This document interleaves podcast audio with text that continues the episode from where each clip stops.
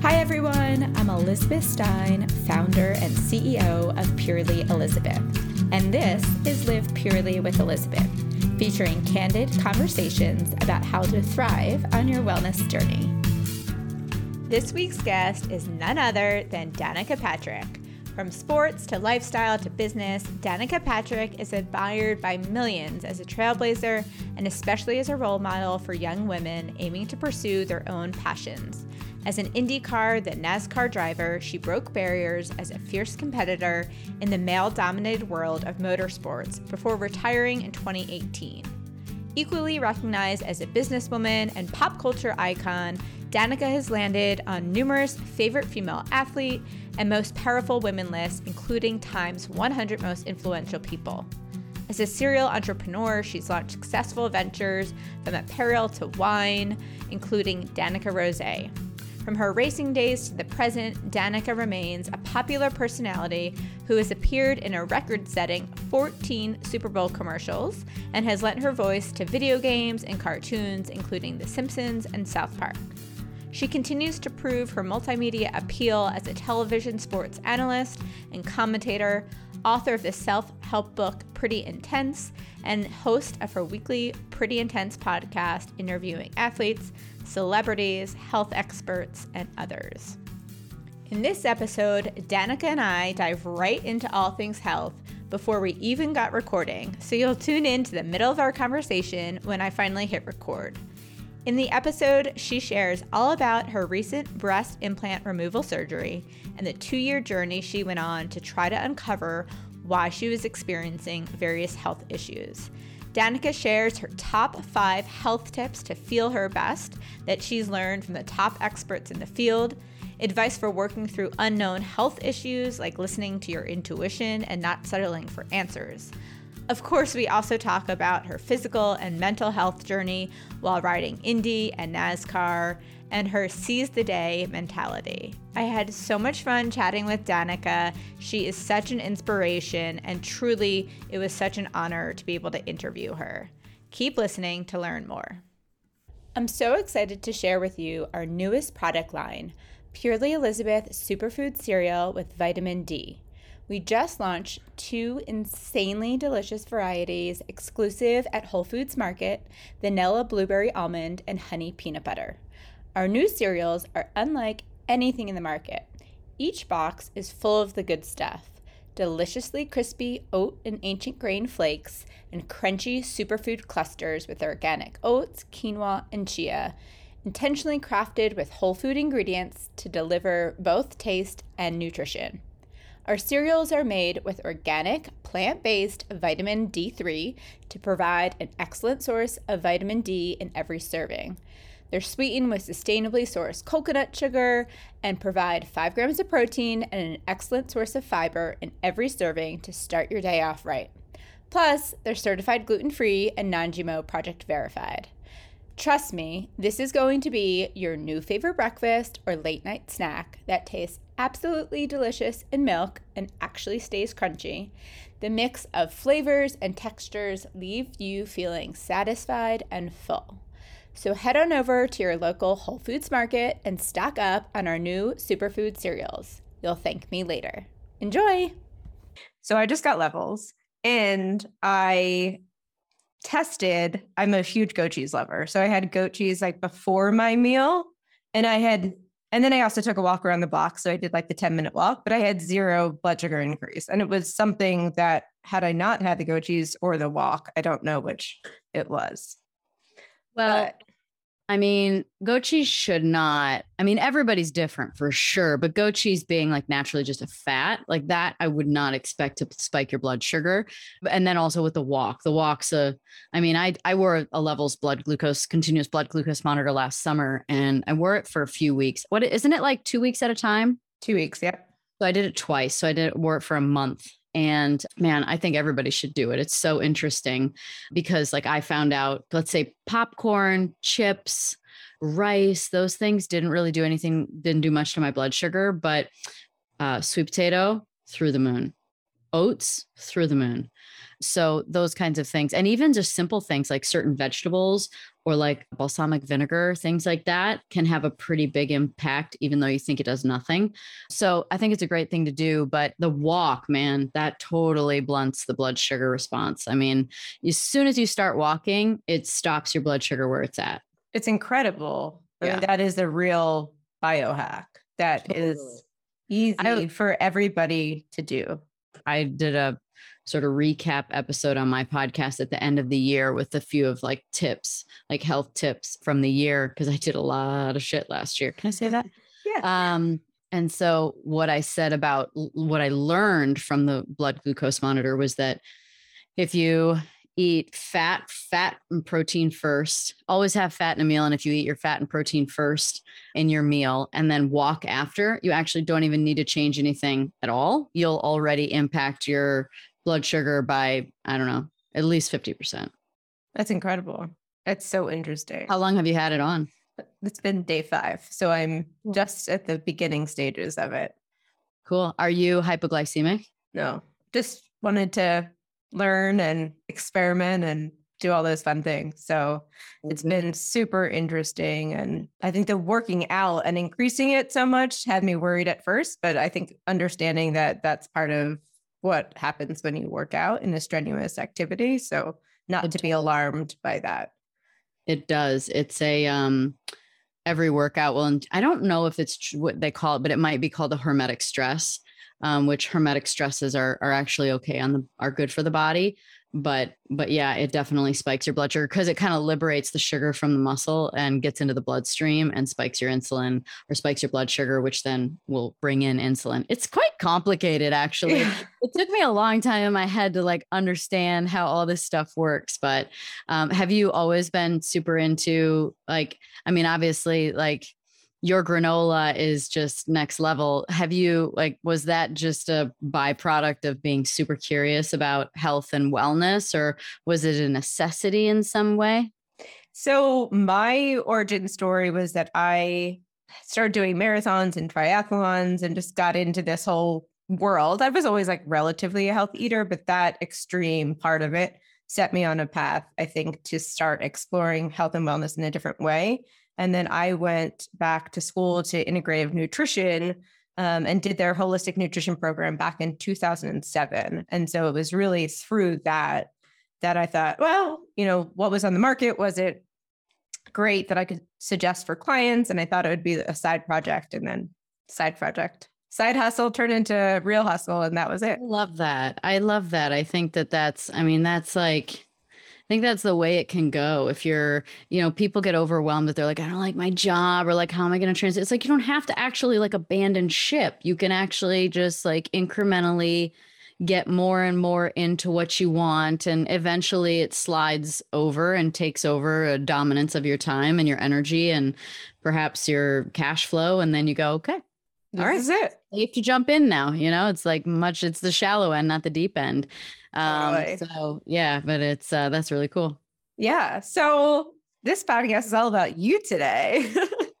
and really we we dove right in, but um, the mission with the podcast and Purely Elizabeth is helping our community thrive on their wellness journey. And I know that you've certainly had a, a big wellness journey throughout your lives, definitely as you touched on over the last couple of years and some really recent discoveries, which we'll get into. But I'd love to hear your origin health and wellness story. And as an athlete, was that always part, you know, of your life, or at what point did that become come into play for you? Yeah. Well, thank you. And thanks for having me. I'm, I uh, always love talking about this stuff. I can ramble on about things forever. I was just at a photo shoot today and I was explaining certain things about fasting windows and what it does to the body and what sort of mechanisms get engaged based on the length of it.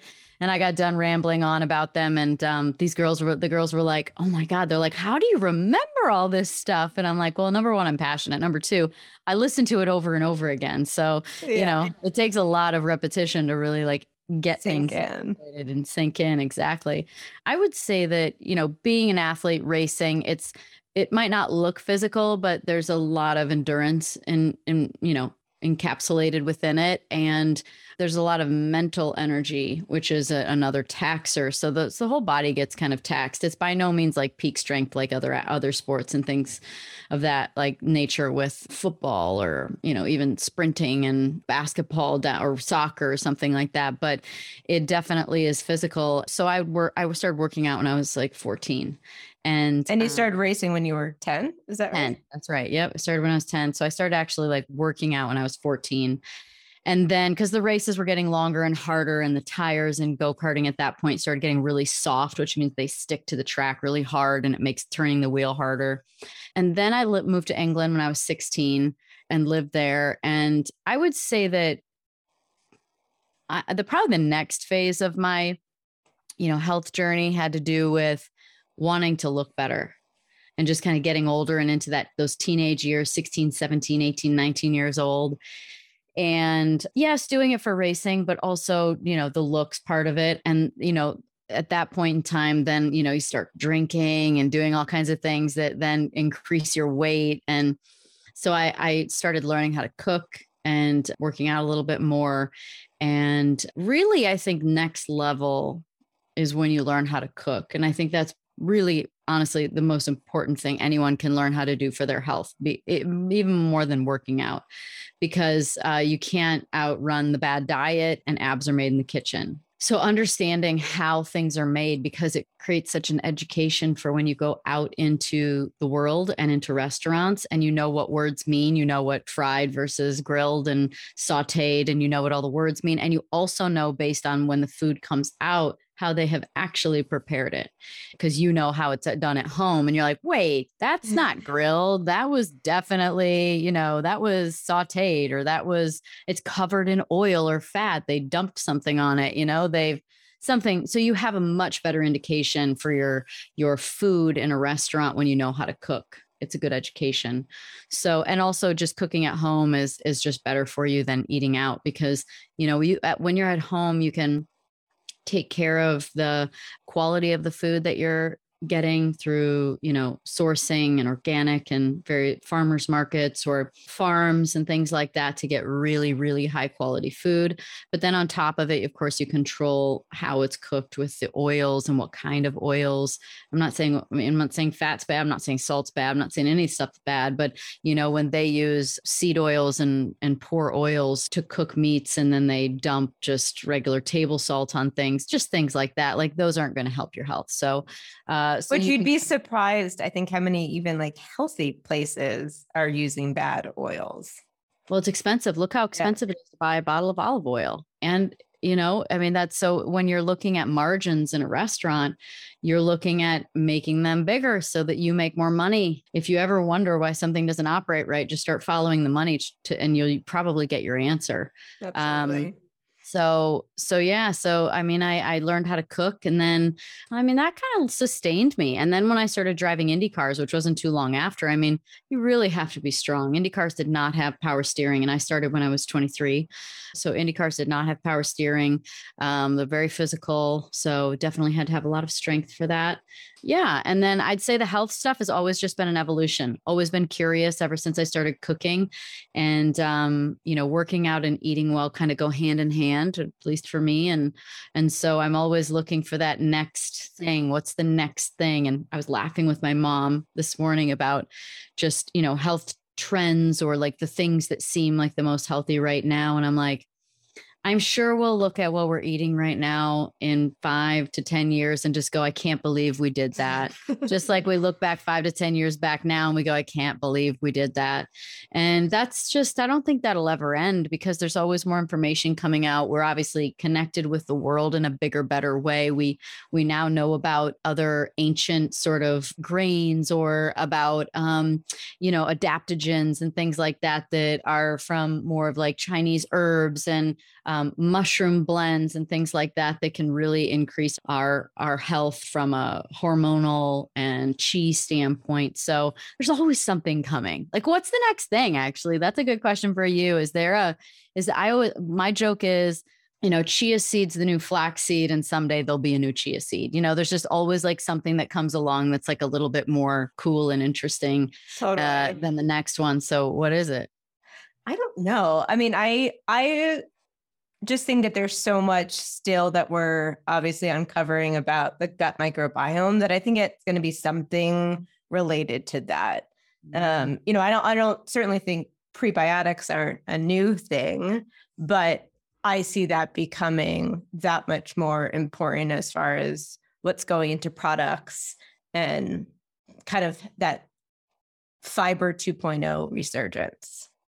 I just put some prebiotic in my coffee. I had a little coffee because I, I, I, uh, it's an afternoon coffee. I don't always do it, but I put a little bit of raw, raw butter and some a little bit of MCT oil and prebiotics and some Ceylon cinnamon and uh, had a little had a little hit and that was pretty good. But um, but prebiotics, I think you're right. Do you how do you get your prebiotics? Is it normally from a powder kind of form or do you focus on the foods and how to get prebiotics from foods? So, I mean, my point of view, we we just added actually prebiotic to some of our oatmeals, but I think in general, I always think about it as eating that wide variety. Like we're so used to just having a couple vegetables in our diet or, you know, just brown rice.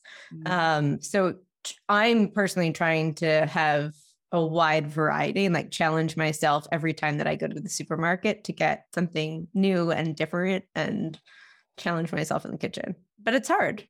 Yeah, yeah, it can be because you have your favorites and stuff, and it's so easy to stick to what you know. It is. And like there's a certain level also of satisfaction with getting the thing that you like the most, you know? It's like where you eat something, if you kind of don't like it, you're like, eh, and then you kind of have a little bit of what you like at the end, maybe sometimes. I I try, I've been kind of learning more about prebiotics myself. Like jicama, I think is good. I'm thinking art, I think artichoke. Artichokes are really good. Yeah. Um, leeks is another one that's really helpful. So between like jicama, leeks, artichoke, I try and that's how I try and like get some prebiotics in my my world. Nice. So, what about from a the mental standpoint? How has that played or shifted over the years as far as, you know, so much as you said at the beginning of the racing when you started is it might not have been so physical, but it's that mental taxing. And, and I'm curious to hear kind of any practice that you had or what that looks like for you today. Mm, yeah, that's a great question. I feel so I know that uh, the mind, I know how powerful the mind is, very, very powerful. And I believe that's also, I believe that what I have in me is what kind of was given, was able to give me the career that I had because I'm very strong mentally but even just something simple uh, like in my racing career knowing how powerful through just some yoga and things like that that i would do very regularly when i was younger. Not necessarily meditation i'm not saying that but just deep breaths. And so i would use that on track sometimes just like like just a deep breath through the nose out through the mouth just like to to relax a little bit. I think that was helpful. Just understanding how tensing things up can really like exhaust your energy. When i moved from indycar to nascar indycar was a shorter season. It wasn't as many races. And so it was like you could have a bad weekend and you know have two weeks to get over it where in NASCAR, you had to race every weekend and there's more attention there. So, um, I mean, NASCAR is basically 40 weeks straight and other than one or two uh, weekends. So basically 40 weeks straight. And so, you know, I let the, I let a bad weekend kind of sit too long and then it'd roll into the next one. And if that was bad, then it's just like this spiral. And so I learned pretty quickly when I was went full time NASCAR that you have to learn how to let things go and you have to be stronger mentally in in in your ability to stay positive and get over things if you're going to have an opportunity to have a better weekend. And also just keep your um, keep morale up and also uh, look good in the media and look good and walking around pit lane and in the garage area because it's very easy for that mood and emotion to be written all over your face and your energy and people can feel that so that's a great point. Like, what tips can you share for people as far as that's really hard? I mean, how do you go and get through those really tough moments where it may seem like this is the end of the world for mm-hmm. what someone's career or anything in their life? Mm-hmm. What were some of those tips that really helped you to, to to put on that better face and stay more positive? You got to know the downside, right? So sometimes when you just know the punishment or the penalty for it is um is one of them. Like one time I was uh, racing at Phoenix. It was maybe the second or third race of the season, and I'd had a bad weekend the weekend before, and that one wasn't so good. And I just like blew off the media, and I was uh, and I was at the home race for GoDaddy, my sponsor, like because they're based in Phoenix, and it was just kind of a reminder of like you can't be a dick you know you got people watching everywhere and you have it's bigger than you. It's not just it's not about you and how you're feeling that very day. You have there's there's more involved than just your feelings.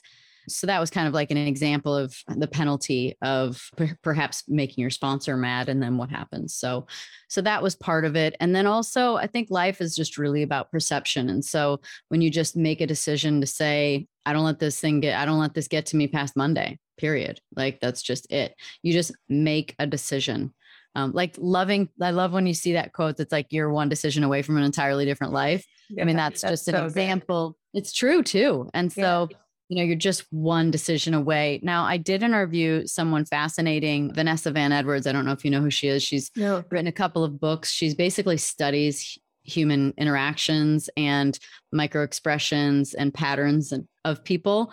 So she explained to me what because she she also looks into human characteristics and personality traits to someone. Um, there's like five or six main ones in psychology and so one of them is neuroticism. And essentially when you worry about something a lot you're highly neurotic. And I actually tend to be very low neurotic. I don't really worry, but I can't imagine if I did, I spiral out of control. But the interesting thing is, is like learning from her that neurotic sounds like such a mean word, but all it means is that you worry about something and you believe that your investment of worrying about it, you believe that worrying about is an investment into the situation. So if you didn't worry, you wouldn't be as prepared. Mm. And so trusting that everything's going to be okay and that your worrying is not going to help the situation you worrying is not going to solve the problem and and that the problem is is that someone that's neurotic and someone that worries about stuff a lot and spirals on something believes that they are making a wise investment of their energy. Super interesting. Yeah yeah. Love that. So just getting over the fact that you your investment of time of worry is really just a perception. Interesting. I like that one. So, as you were saying, you know, you have the personality of someone who is very interested, always striving for better.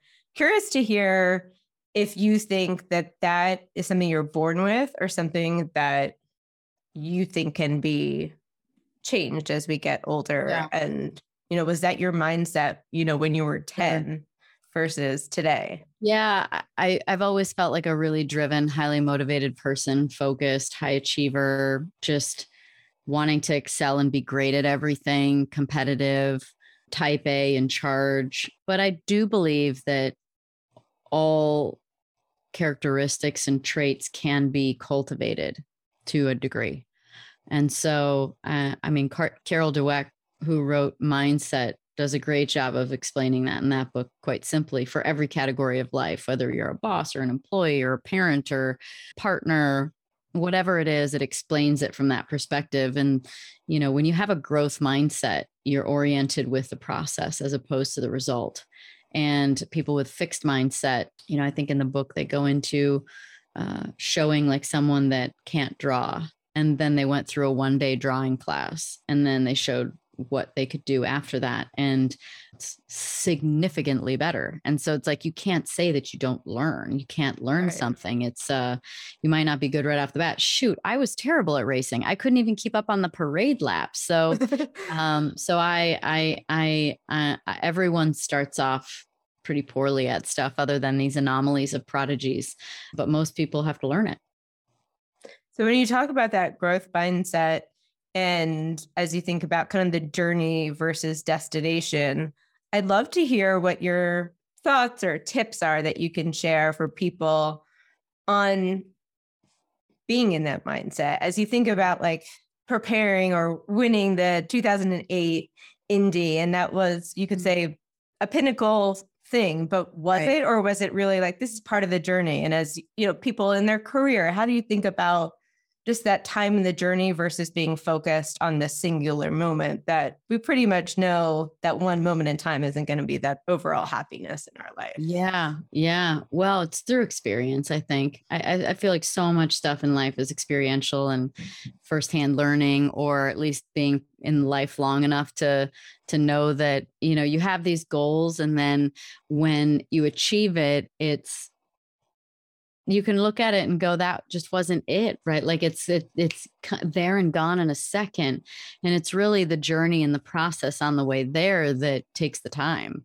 And so you know to not be miserable during that time because that is the vast majority of what you're doing in life. And so yeah enjoy the journey. I mean it's really i mean that's really the fun part in the end. I mean that's where you actually have an epiphany or you actually like step forward and level up in some way in your job whatever it is that you do and you achieve new great levels and things and so that yeah that's the fun part. The joy truly is in the journey and um, the accomplishments are icing on the cake but in fact in my mind almost the accomplishments at times almost feel anticlimactic you know because you build them up so much in your head that they happen and they just happen.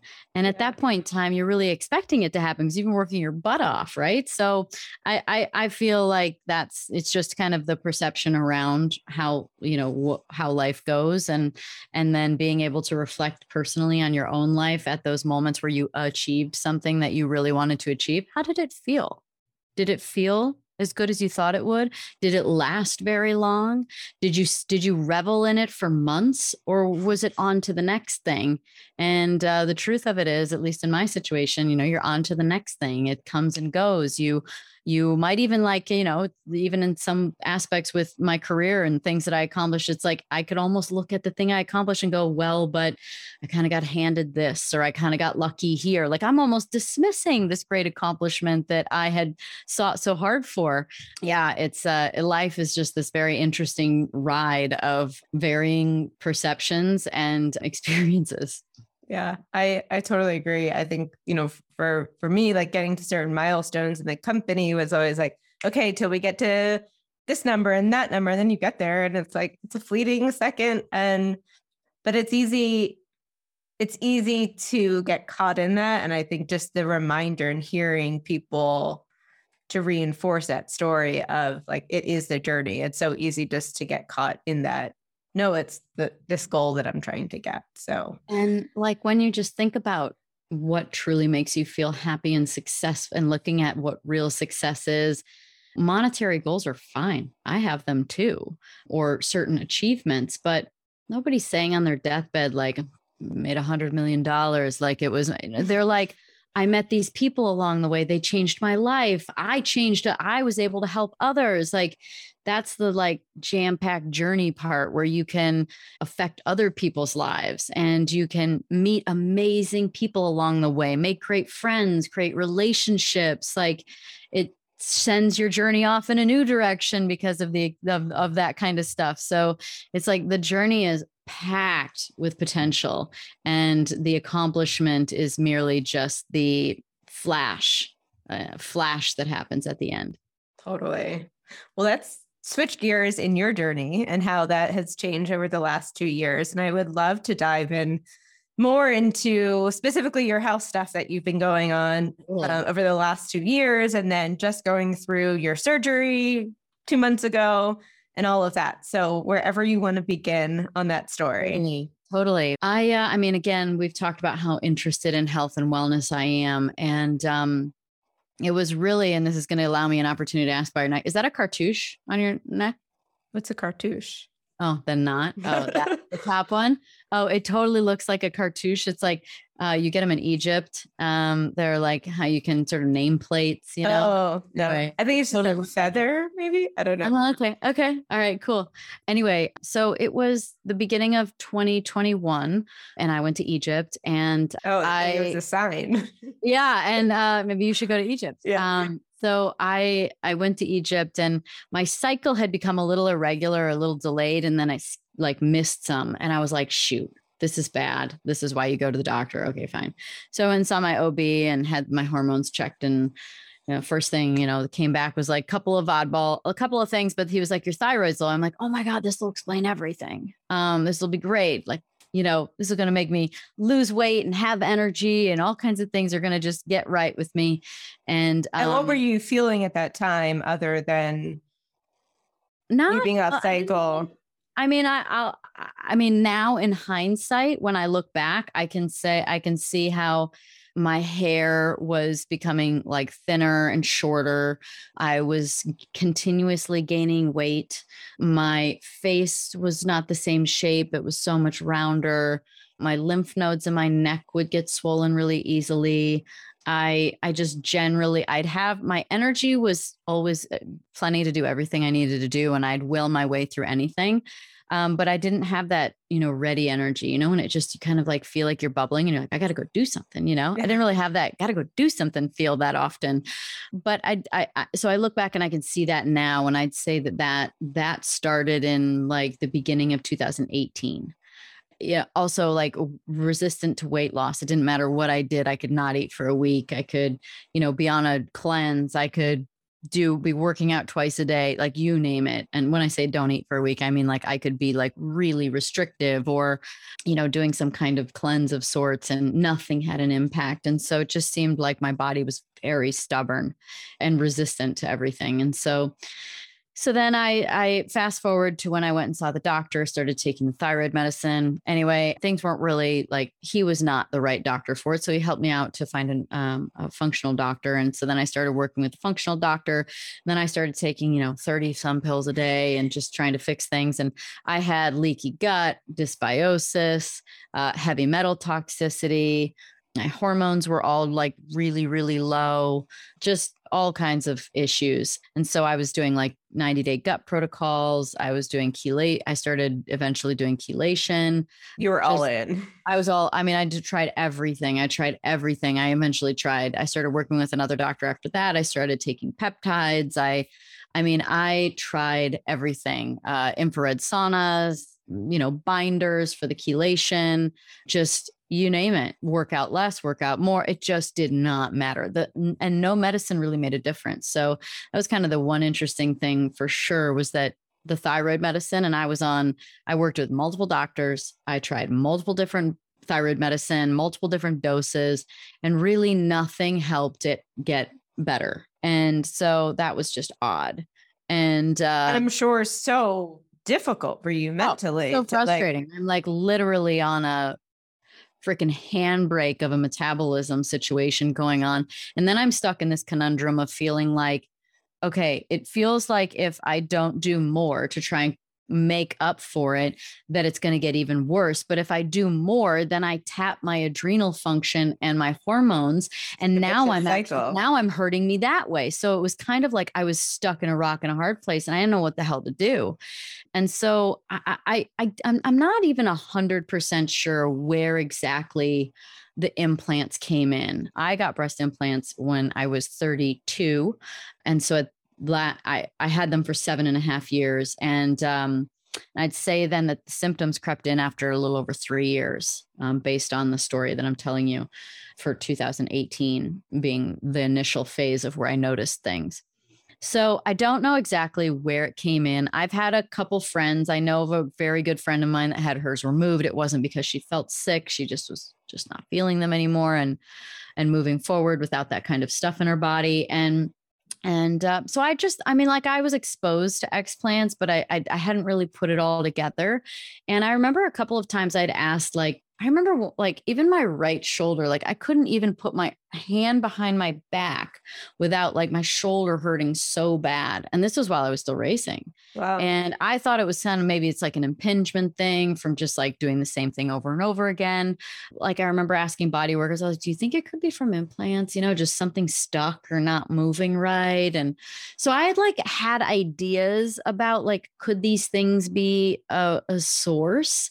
And um, you know, I, I just I just sort of like kind of like a lot of things happen, I think, just like as epiphanies. And I just kind of was like, I wonder if these are making me sick. And I remember asking my functional doctor last summer, and she was like, I don't know. She's like, probably not. She's like, you know, for some people, yeah, it's an answer, but for some, it's just not, doesn't do anything.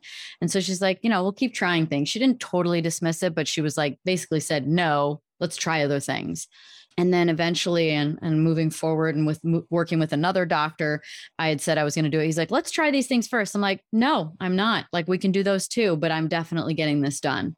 So i got them out at the end of april and um, luckily because i push really hard type a i called about an appointment in march and the first phone call i made to this doctor's office which ironically I had actually been to before because one of my implants had become much harder than the other.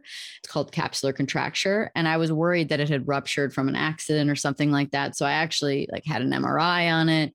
So I had been to this doctor before and in my research he really came through as the best doctor for explants in the end anyway. And so I was like, well, I've been here before. I'm like, is I'd like to, you know, get a consult and and schedule surgery. They're like, okay, well, and now keep in mind it's middle of March well, we're currently scheduling consults for June with surgeries in October. And I was like, what? I was like, wow. I was like, well, we better get started. And so I had scheduled the appointment and I was like, if there's anything that opens up, let me know. And so then they moved up, they were able to move up the the date to like the next month for a consult. And then all of a sudden there was like a surgery date available in June. And I was like, take it. I've got it. Um, I put a down payment down without a consult. And I was like, doing this. And then she called and was like, actually, we got one for April 27th. Are you can you do that? And I I was actually on my 40th birthday yacht trip with oh. nine friends. very fabulous. And I was like totally working away on my phone. I had someone go into the bedroom and take pictures because they needed photos to see because I didn't have a consult and the surgery was getting scheduled for like a few weeks oh, later. That's crazy. And so I had like sunburn lines already from that day. And I had them take pictures. And because I had to travel eight days after surgery because I was going to do the Formula One race in Miami. And so I, I had to travel. And um, I was like, Am I safe to travel eight days later? And so after the pictures and stuff, they're like, Yeah, it looks like it. And so so they scheduled me and I went for my consult as soon as I got back from the trip, which you know was just like, I mean, two weeks, less than two weeks. It was like 13 days before. You must surgery. have been so happy. Oh my God. I was so happy. I was like, I, I kept telling him, I was like, I will have the surgery yesterday if you just let get me in as soon as you can. And um, so I went in, I had it done by that evening for the like that night. I was sitting on the couch when I finally kind of came out of the anesthesia haze. And I remember touching my face and I was like, just, you know, wipe my face. And I was like, oh my God. And I had like natural oils on my face for the first time. And I hadn't felt that in so long. I had just forgotten. I didn't even realize it was a problem. But um, it started to explain why my, even my scalp was dry for like years. And I, nothing I did helped it, which probably explains why my hair wasn't really growing well sure. anymore wasn't getting nourished very well.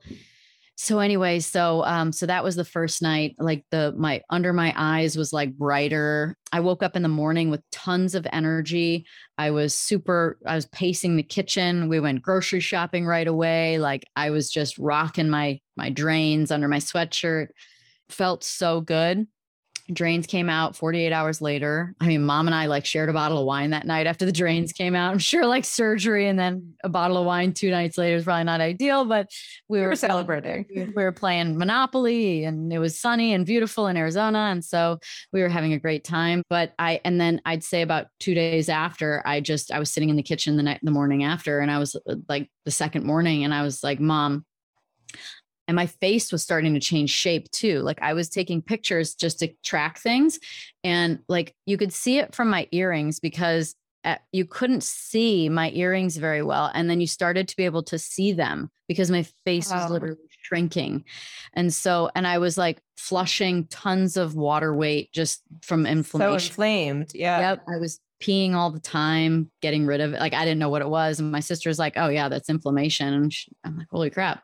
So, yeah, it just had such a dramatic impact so quickly that I felt like I had to share it. You know, I didn't want anyone to, I, I to know I had him in the first place. And I sure as hell didn't want anyone to be made aware of the things that I was insecure about and trying to hide. Like I had lost the hair I used to have. It was not healthy anymore. I didn't want people to know I had gained weight. You know, I just things that you just as a girl, like I'm trying, you're trying to hide, right? Yeah. And so I had to say them because they were part of the story. And uh, it's been really impactful for a lot of people. And I'm super grateful that that share did that. That's incredible. I think it's such a good lesson of like you knew in your gut. And I think so many times with health issues, like if we listen and tune in a little bit and really pay attention, like you knew that there were signs there. I did. I did. And I was like, there's just that lurking intuition. And I think that as as human beings, we have really disregarded and demoted our intuition's value.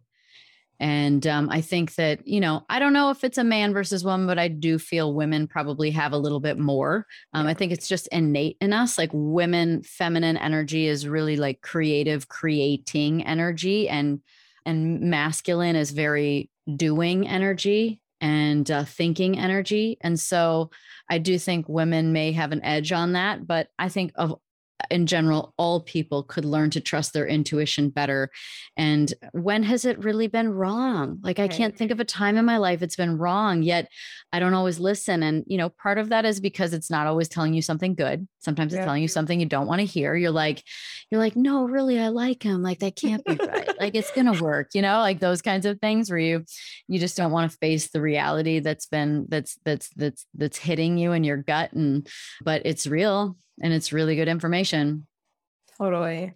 So I'd love to dive into your health tips that you've learned from this process. But before going there, is there anything that you can share as far as like it's so debilitating going through health issues like this and and trying to solve them and it can take I mean in this case it was years till you tried all these things like is there anything that take away from that of how to help people who are going through a similar thing where they just can't figure out what it is? Yeah, I would say number one is intuition for sure. But I would also say that I found really, really uh, uh, dramatic value in watching other people sh- share their stories. So that's where the breast implant illness for me was like solidified was that I I watched probably a hundred different stories through Instagram and through YouTube and would and when I say a hundred stories, I mean like there might be 10 stories w- within one because yeah. you're watching the journey pre-op, post-op, six months later, a year later, those kinds of things. And so when you hear someone's words being said that mirror your experience, it really solidifies the intuition. So I would say really seeking and searching and not settling for not having to accept that it's part of aging just happens things i don't buy it i just don't buy it i don't care i take care of myself better than i ever did therefore i will be healthier look better and feel better than i ever have because that's the level that i'm taking care of myself and that's the level of access i have to information and people. So one thing that i know that i have an advantage on or two things one i have the finances i have the mm, mm, flexibility financially to test everything. I also have the resources. So, three things I have the resource of the people. So, sometimes, I mean, one of the people that I remember I, I with the cycle issues, I was struggling and I read In the Flow by Alisa Vitti. And then I just wanted to interview her because I was like, oh, fascinating. And now, like, we're friends and we, yeah and so then she helped me afterwards with a lot of stuff and we still we're still in touch so you know i have access and then I have time. So I, I, know I have like a lot going for me to to address these things. And so, you know, perhaps I perhaps these are some issues that take women five years to figure out, you know, and and luckily for me, once I really got on track, it took about a year. But I would say just n- to not settle for what you don't feel like you should have to settle for. You know, if you feel in your heart like somebody's telling you it's just getting older or like that you just have to accept that things change and you know you don't feel like that should be your reality then it shouldn't and you should just keep searching and seeking. But i think that the internet this is one of those really high values of the internet and especially youtube and these open platforms well pretty open where you can watch people's stories as long as it's not you know political and religious or whatever the things are that get you know uh, or medical those things get taken away. But yeah just watch people's stories. There's a lot of people that share a lot of things and so just start plugging in keywords and curiosities that you have and start start searching because your your intuition's leading you in the right direction and it might take time but it's uh there's value in that process i've also I look at it now and I think, do I wish I went like going through all this? Of course, I, I wish I didn't have to, but I look and I have gained so much value in the process of it by, you know, here we are at process again. The amount of people that I know now because of the seeking that I did with my health. Like, I mean, there isn't a biohacker, health guru, author, anyone that a leader in any field that I don't feel like I've had exposure to.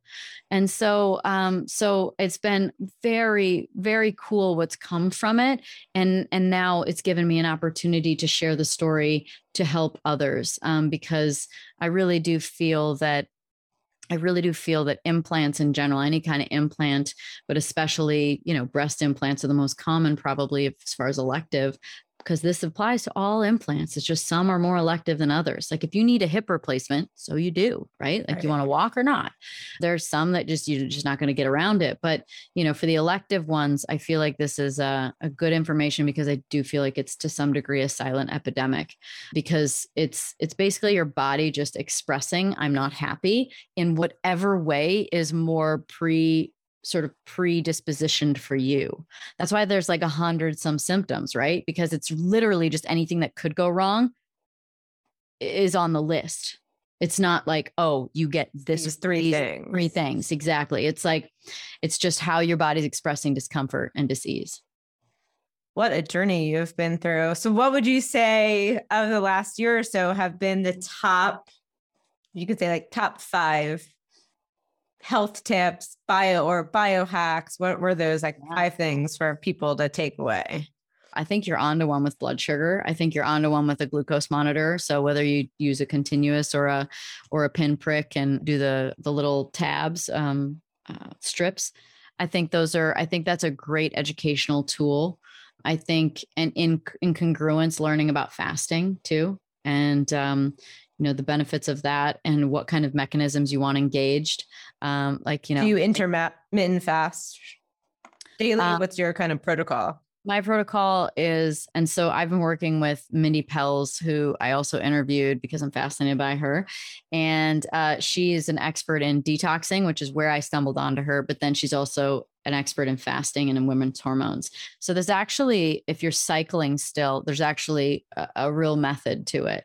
And so there's two pockets of time in your month where you can fast a lot and go really low carb. And then there's two other times in the month where you need to back off and you don't want to do anything too dramatic. And especially you don't want to do prolonged fast. So intermittent fasting is anything under that 24 hour mark. So, like your OMAD or your 18 or 16 or down to 12 or 13 hours. And then prolonged is the 24 and over. So, I actually just did a 36 hour fast the other day and um, I hadn't done one in a couple of years. And it was so much easier because I had worked on my metabolic flexibility through fasting and, and, and, and closing my windows up and getting my body to burn fat for fuel easier. So, my, my protocol kind of varies through the month, but generally speaking, it ranges from about I'd say 13 to 13 to 16 hours at the most, with um, probably starting now uh, from now on to do a prolonged fast intermittently throughout like once a month. Quarterly. Yeah, I mean, 24 hours is pretty doable. It's just like eat dinner at four o'clock and then wait till four o'clock the next day. It's it's pretty doable. Yeah. Um, so actually my mom's doing 36 hours right now and she's like, I'm hungry. um, so that's uh so there's that. So uh blood glucose, blood sugar, and learning about fasting. I think red light's pretty been pretty helpful. I really believe in that. Setting circadian rhythms, morning and night, and also helping your mitochondria, helping your skin. I believe it helps your skin. Long do you go in front of your Joovv for? Um, you can do you can do it for 20 minutes twice a day. So when I do it, I usually I, I've been doing it once, just 20 minutes, but I probably am better off to even just do 10 minutes twice a day just to get it in and um, help with uh, dopamine, help with um, uh, circadian rhythm, help with parasympathetic, just kind of helping rhythm your body by getting that morning and evening light. I really believe, especially, I don't know if it's just comes from surgery, but uh, every morning I dry brush and cold shower. So, um, lymphatic drainage has been a really important thing for me, which is why I have like this. I was showing you at the beginning, I have this castor oil pack. It's like so I've started doing castor oil packs now too. But I would say some some dry brush cold shower is another thing that I've done a lot of. I've been doing that for many months now, and when I stop doing it, I notice. Um, so I think that can be really good. How long and do you cold shower? I cold I just cold shower until it doesn't feel cold anymore. Okay. Uh, it might be one minute, it might be three minutes. I don't really know. It might be five. I it just, I just do it till whatever you're feeling. Yeah, just if it doesn't feel cold anymore, I kind of rotate and you know get it all over and front, back, underarm, you know, just wherever I can until it just doesn't feel cold anymore. So where are we at there? Um, that's like three or so. I really believe. Okay, so I'm I'm gonna go out on a limb and just say and I don't know how into the I'm like I'm very honest, so I don't know where you fall on this, but um, but I I really don't believe in um, vegan or vegetarian at all. I really have um, I went through my own arc of all of that. I didn't really eat animal meat for a while, and for a while it was like okay, only fish. And um, honestly, give me all the high fat meat you got because I, I always felt the best on it. I just, I truly, it has to do with humanity. It has to do with feeling bad for the animal, but I, I can't get over how I feel. And, um, it, you know, I would say if there's anything, it just feels like the, uh, you know, if you look at you look at a track record of a vegan or a vegetarian, it's just not, it's just very difficult to sustain that for life. I think there are pretty rare cases where they actually look and feel really good and don't have issues. So um, I would say focusing really hard on high quality meats and fats very important thing to do and makes you feel much better. I feel so much more energy. I mean, just just i mean i was like i had some meat last night and it was like i'm like licking up the oil like i just don't care it's so good and it makes me feel good so um so i'd say um focusing on really high quality meats and fats and making that the center point of all your meals what else would I say? I and honestly, strength training. I think strength training is really, really, really beneficial. I ran the Boston Marathon last year and um, did a lot of running, and um, that probably didn't help my gut health either. And um, it just, you know, I don't know what your experiences was with it, but maybe when you're younger, it's, it's a little so much for your body, so bad for your body. Yeah. And so people want to get healthy, and they're like, "I went out for a run." I'm like. That's great. I mean, it's better than nothing for sure, but I would actually say walking. Yeah. Let me just even say like, in, like I feel like I'm giving two for every one, but strength training and walking like, I mean, I know how my my blood sugar will drop and like even just going for a walk my i feel like my hormones just like get into harmony and say thank you like this is calming this is peaceful this is just enough movement to get the body moving but not so much that it creates a stressor in the body you can walk literally as much as you want but you can't run as much as you want. You can't lift as much as you want, but walking you can do as much as you want. So I would say, um, so strength training for for muscles and for um, there's so much research on there out there on just how valuable having lean muscle mass is for the body for so many reasons. So strength training and just even just walking regularly once or twice a day just go for take the dog for a walk, go for a walk around your neighborhood, whatever, just walk, take the stairs instead of the escalator kind of thing, just walking. So I'd say those, I mean, those, those are not very condensed. I, I feel like I'm almost going to mess up if I try and go over them. So oh, those um, are great. So I'd say that's, I think we hit five, um, but I'd say those are some really big pillars for me. Those are wonderful. All right. Well, we're going to wrap it up with some rapid fire Q and A. Okay. The best advice you've gotten in the past six months. I don't know. God, six months. That doesn't feel like very long. Um, we could give it a year. Too. Okay, like best advice in recent time is to um trust your intuition. I think I, honestly just trust your intuition. I've just every phase of my life I feel like I get another increment of like yes, make sure you trust your intuition. So I'd say yeah, that's it. A favorite book or podcast or mentor for growth, especially as you've experienced all of them this last year? Totally. Uh, well, I'd say probably the best book I recommend would be Untethered Soul, I think is a great one. And then uh, as far as growth and like stretching yourself, I love Lex Fridman's podcast. He interviews people about like consciousness and AI and aliens and you know all kinds of crazy things out there. And um, i was just listening to one today so that's the front of mind right now. Three things that you're currently loving. Could be product food anything.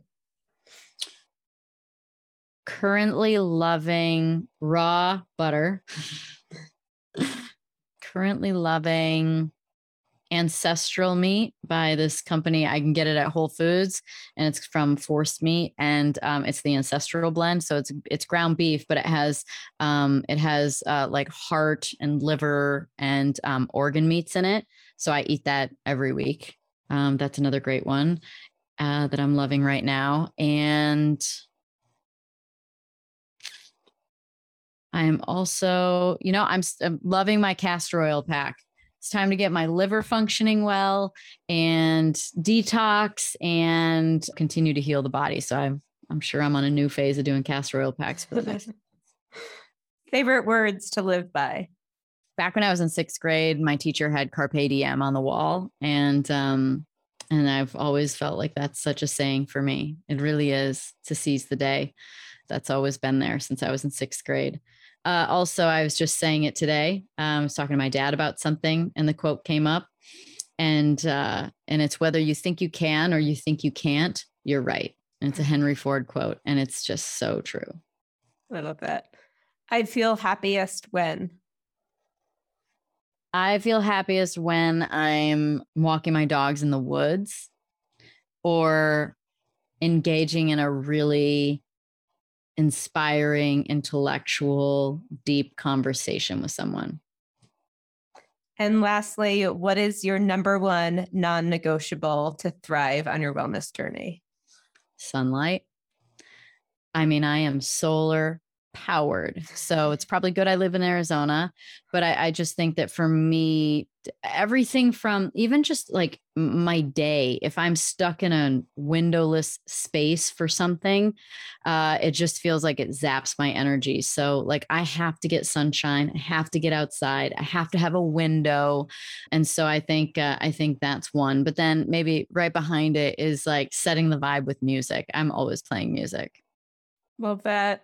Well, Danica, thank you so much for coming on the podcast. In closing, what's next for you? Next for me is uh, a little bit of summer fun. I don't know exactly when this is coming out, but um, I've had a, a, bit of work in the spring, early summer, um, with doing some races, some Formula One races, and and um, various different things. So um, I'm, I'm taking a trip to Alaska so which I'm stoked about. Yeah. And um, I'm gonna go try Burning Man out for the first time. So nice. I've got some fun. I've got some fun summer activities planned. That's awesome. Well, Danica, thank you so much. This was such a pleasure, such an honor to have you on today. Thank you again. Well, thank you. So good to finally meet you. Thanks so much for joining me on Live Purely with Elizabeth. I hope you feel inspired to thrive on your wellness journey. If you enjoyed today's episode, don't forget to rate, subscribe, and review. You can follow us on Instagram at purely underscore Elizabeth to catch up on all the latest. See you next Wednesday on the podcast.